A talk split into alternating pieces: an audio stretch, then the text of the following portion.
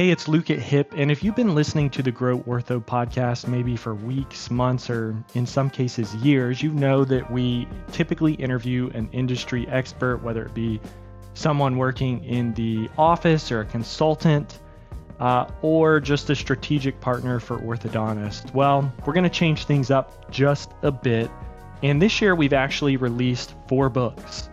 And so we're going to release every audiobook, basically a chapter for each episode. Listen, enjoy, and let us know what you find valuable and implement and what works well in your office. Thanks so much for supporting HIP, and we hope you enjoy all these episodes on the Practice Growth series. Chapter 5 Attracting the Right People for the Right Seats. A while back, one of my clients told me about the COO they hired to run their practice. After a few months of working with this person, they realized he had fabricated the entire interview process and hid behind the mask of an elite expert in operations.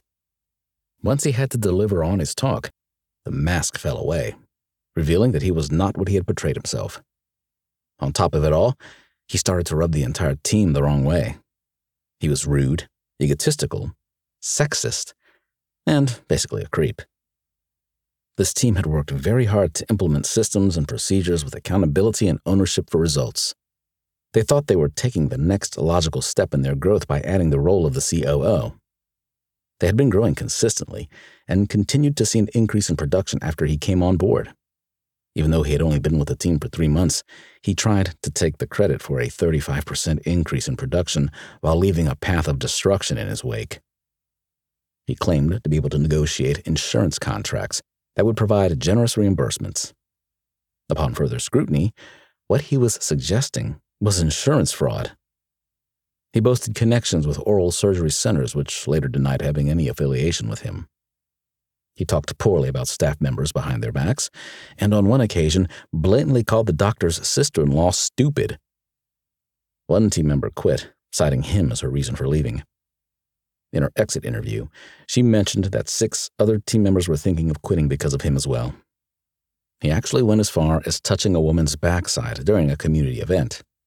Luckily, there were witnesses.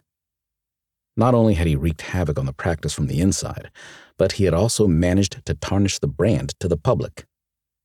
After dealing with all these unfortunate events, he was terminated shortly thereafter. The onboard terrorist. This insufferable COO is an over the top example of what we call an onboard terrorist. This is someone who hijacks your office with negative attitudes and toxic behaviors, ultimately ruining the culture you and your team work so hard to build. The first time I heard this term was during an interview I did with David Stoughton, a business consultant who works with plastic surgeons in Australia.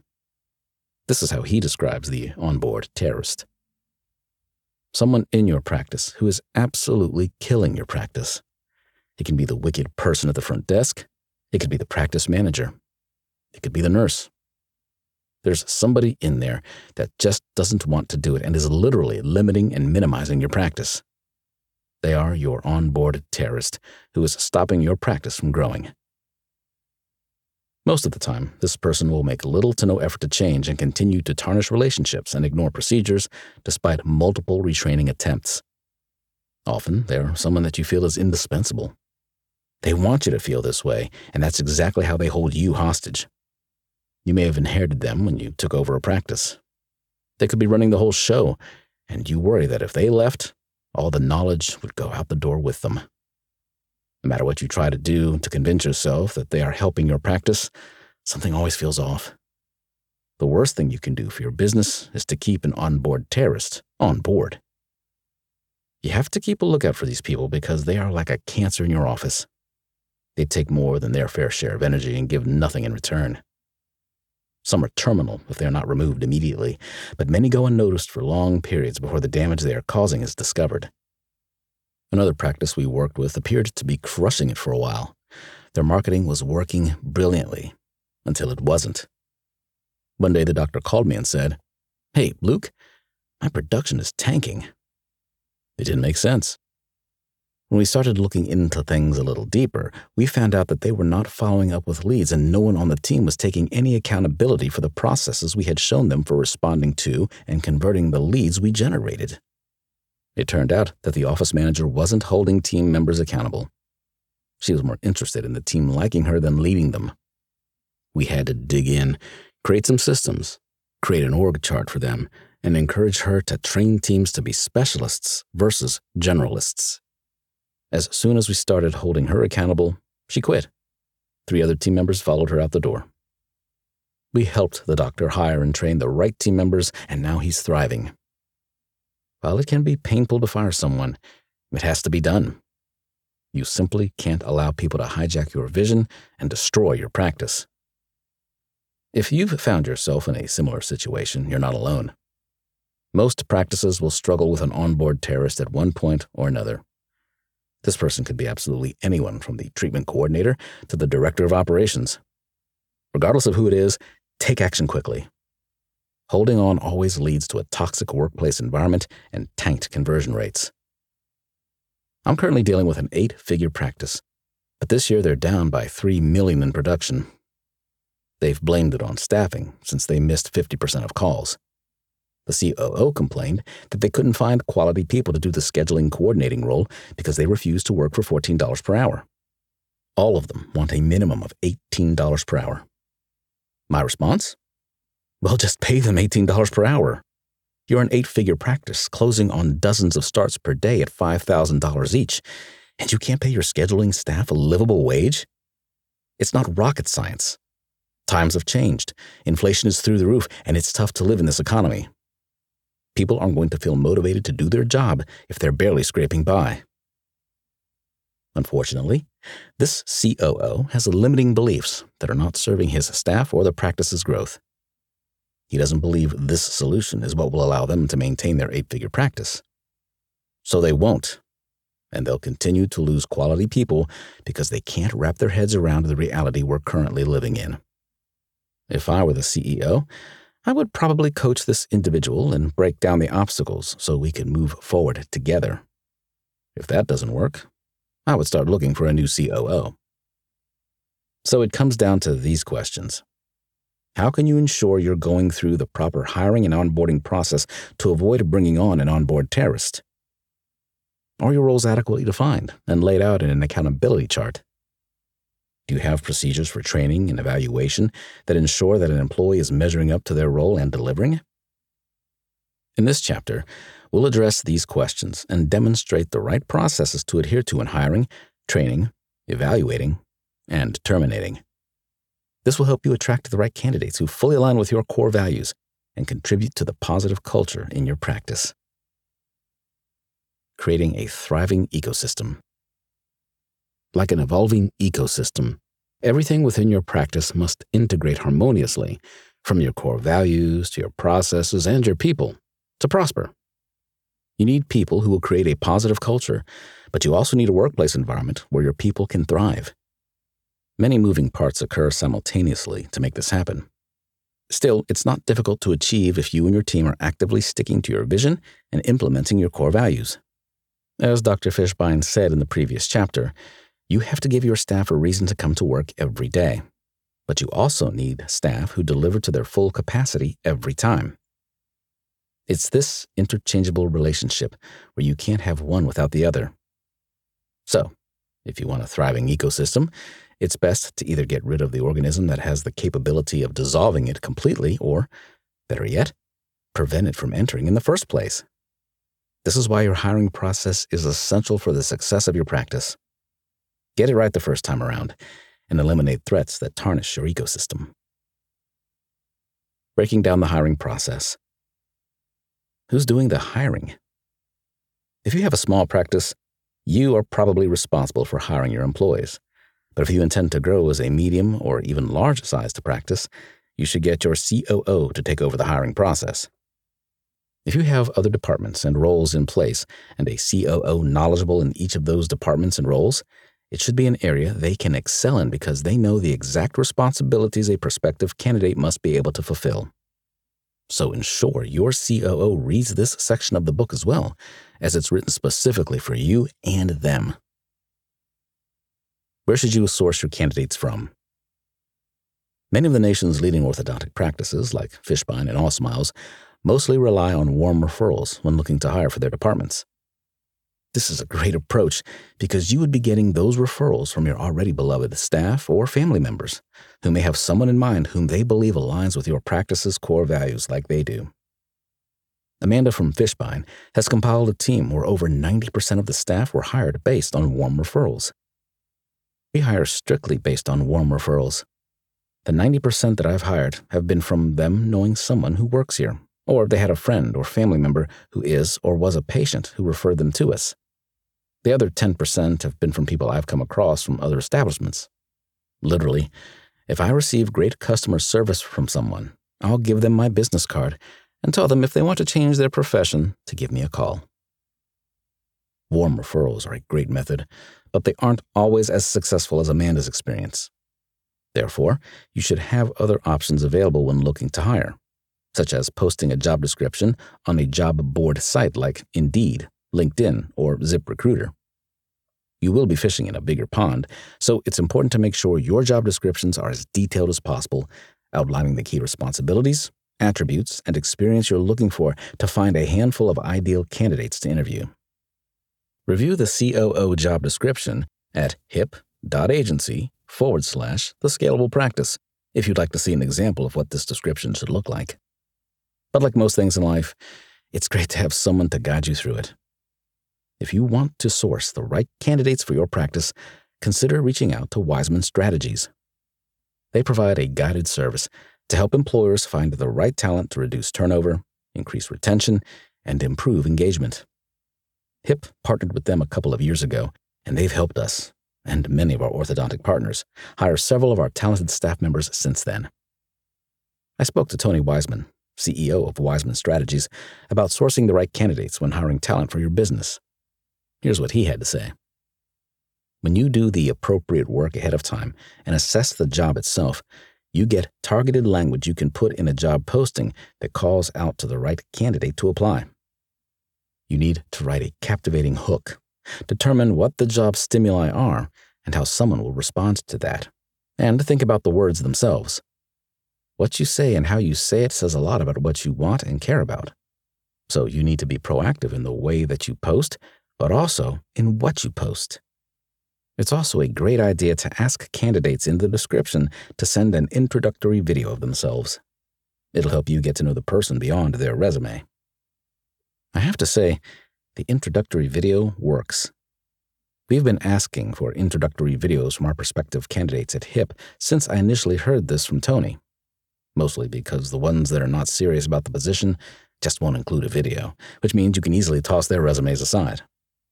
Focus on the candidates who did send in a video. They're the ones that are interested in the role. Even billionaire Richard Branson believes in this method. In his masterclass, he asserts that just by receiving a five minute video from a candidate, you'll be able to see a lot of their personality. You're going to see whether they're smiling or if they've got some oomph. To learn more about Wiseman Strategies guided services, visit hip.agency forward slash the scalable practice.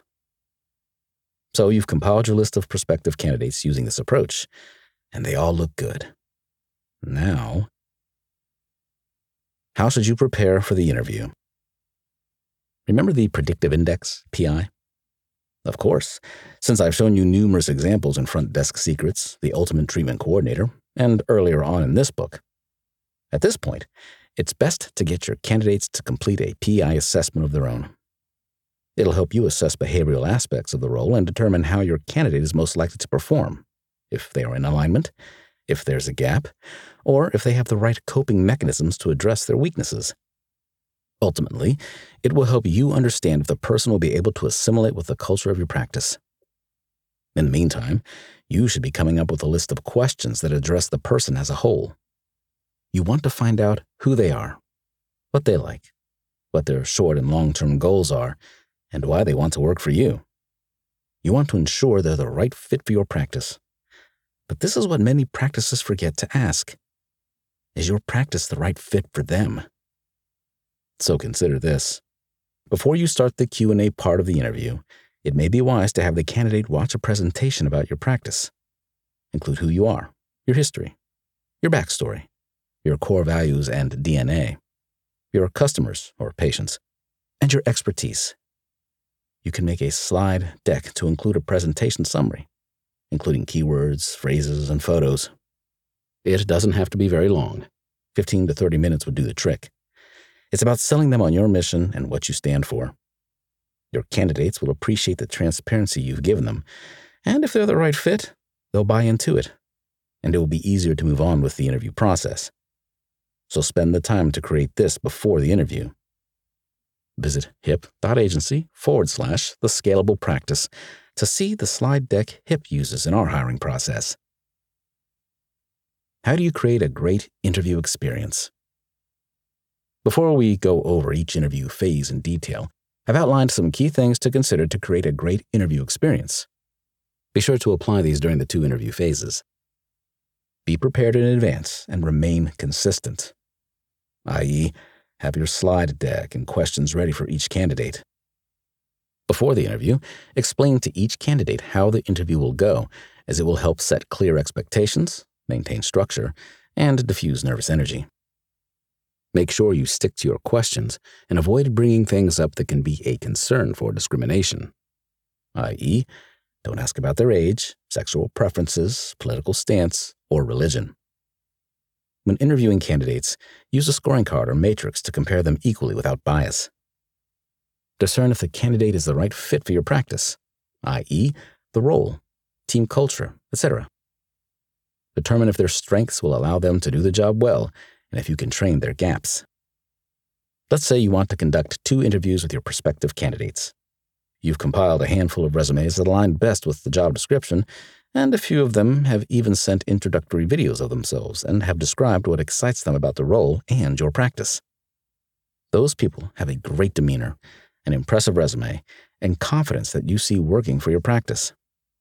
You decide you want to start the interview process with them, so you send them the PI assessment to complete before their first interview. The first interview. Your first interview is about getting to know the candidate and them getting to know you. You can easily do this by setting up a video call via Zoom, where you can showcase your brief presentation about your company and ask your preliminary questions to the candidate. This will allow the candidate to find out about your company and decide if you're the right workplace for them. Similarly, it'll give you an idea if they'd be the right fit for your culture and brand identity. For your questions, you'll want to keep it light since you're getting to know the person. Start with some introductory questions. Ask about their experience. Dive into the role they've applied for. And ask more specific questions like Can you tell me a bit about yourself? Why do you want to work for our company? What are your salary expectations? Why are you leaving your current role? How do you run meetings? How would you set expectations for team members and manage resources? Can you tell me about a situation when you had to implement something new? Is there a situation when you had to accomplish multiple objectives under a tight timeline? If we were to make an offer, what's your timeline? If you're satisfied with their answers, proceed to the second interview. The second interview.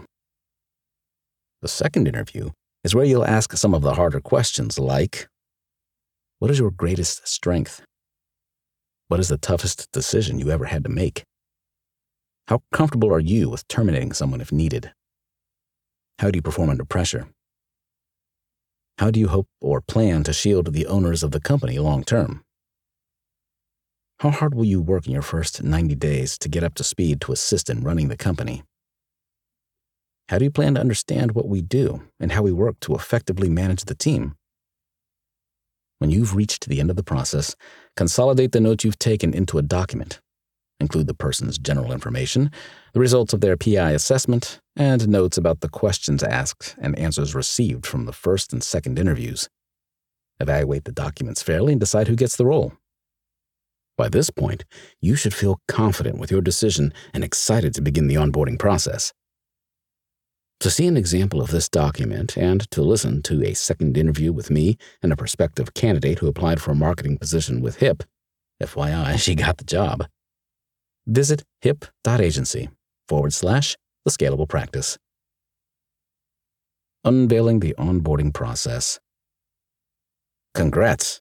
You've gone through the entire interview process from beginning to end. If you've done it correctly, you're probably feeling super confident about your new hire.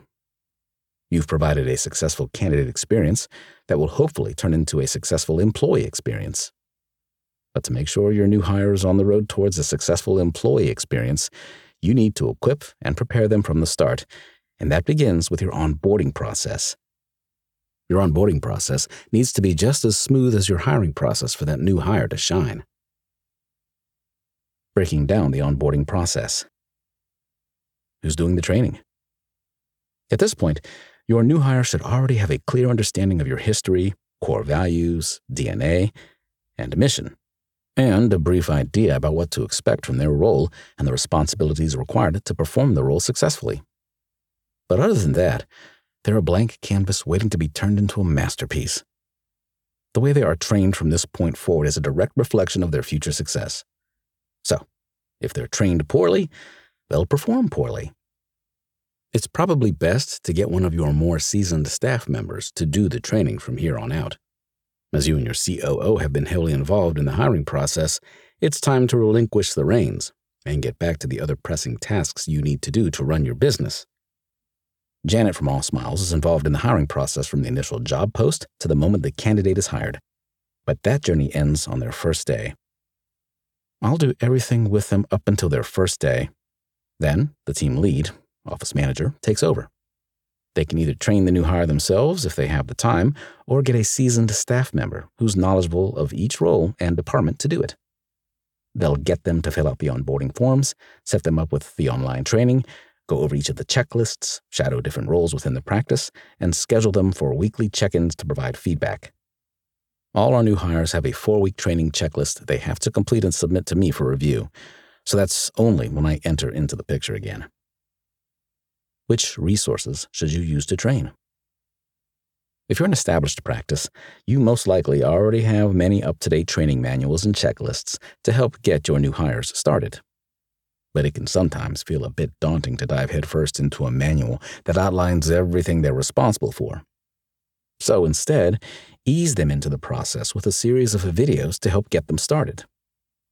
One thing I recommend to all our clients is to have their new staff take HIP's Ultimate Training Guide. There are dozens of videos applicable to a variety of departments and roles. We have ones dedicated to your front desk and scheduling coordinators, your treatment coordinators, your marketing team, and even ones for your director of operations and COOs. The videos provide a general overview of navigating the position effectively allowing your new hires to get a sound idea of how to perform early in the onboarding process.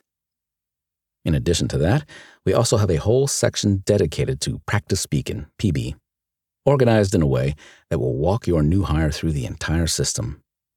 Depending on their role, you can also get them to read Front Desk Secrets and The Ultimate Treatment Coordinator. And this book, too, if you've hired a director of operations or COO to run your practice as it will provide them with practical tools such as systems, processes, and best practices to get them right on track. And before you know it, they will have settled into the role quite seamlessly. You'll have access to the complete set of videos in the Ultimate Training Guide by visiting hip.agency forward slash the scalable practice.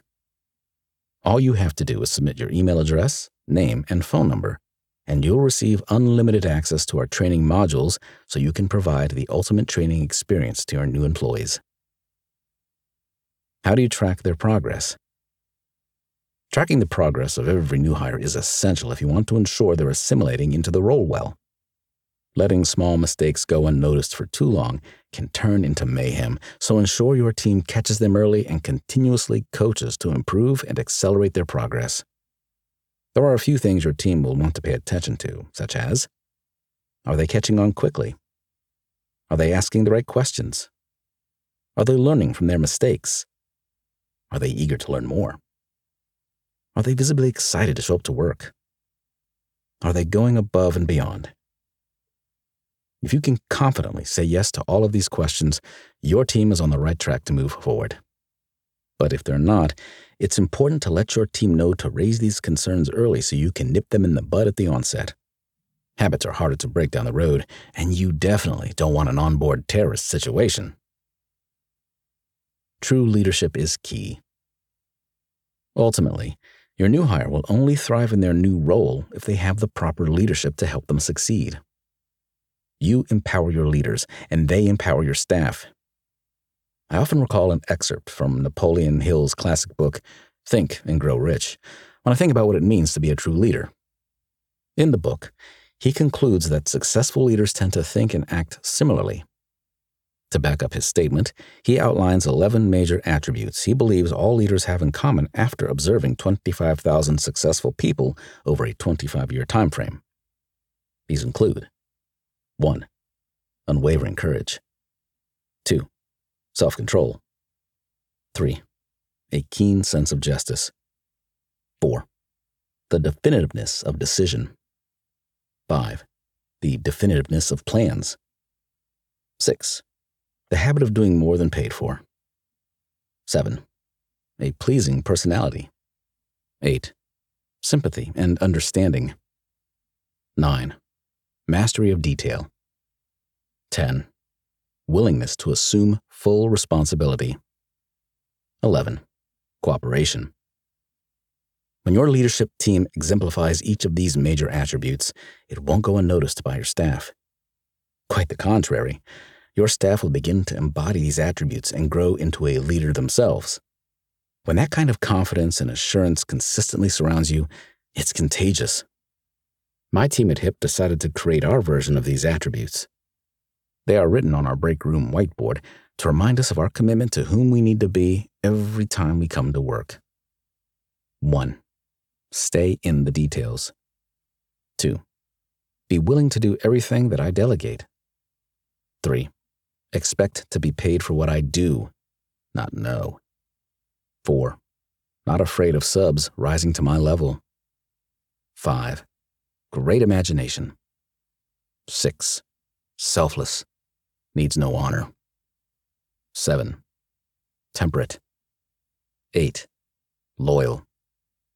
9. Leads by encouragement, sympathy, understanding. 10 needs no title. It's time to measure your growth. Now that you have sourced the right people for the right seats, you can successfully showcase your brand and culture to the rest of the world. It's an exciting time, usually when proper growth starts. Your name is out there, and people are hearing the buzz. Your phones are getting busier, and your staff is working to their total capacity. The more you grow, the more intense this will become. Are you ready for it? I'm sure you are, because that's why you're reading this. But do you know how to correctly track, measure, and report all of this newfound growth? Do you know what it takes to do this daily, weekly, and monthly? Don't worry if this is new to you, because that's what we'll discuss in the next chapter.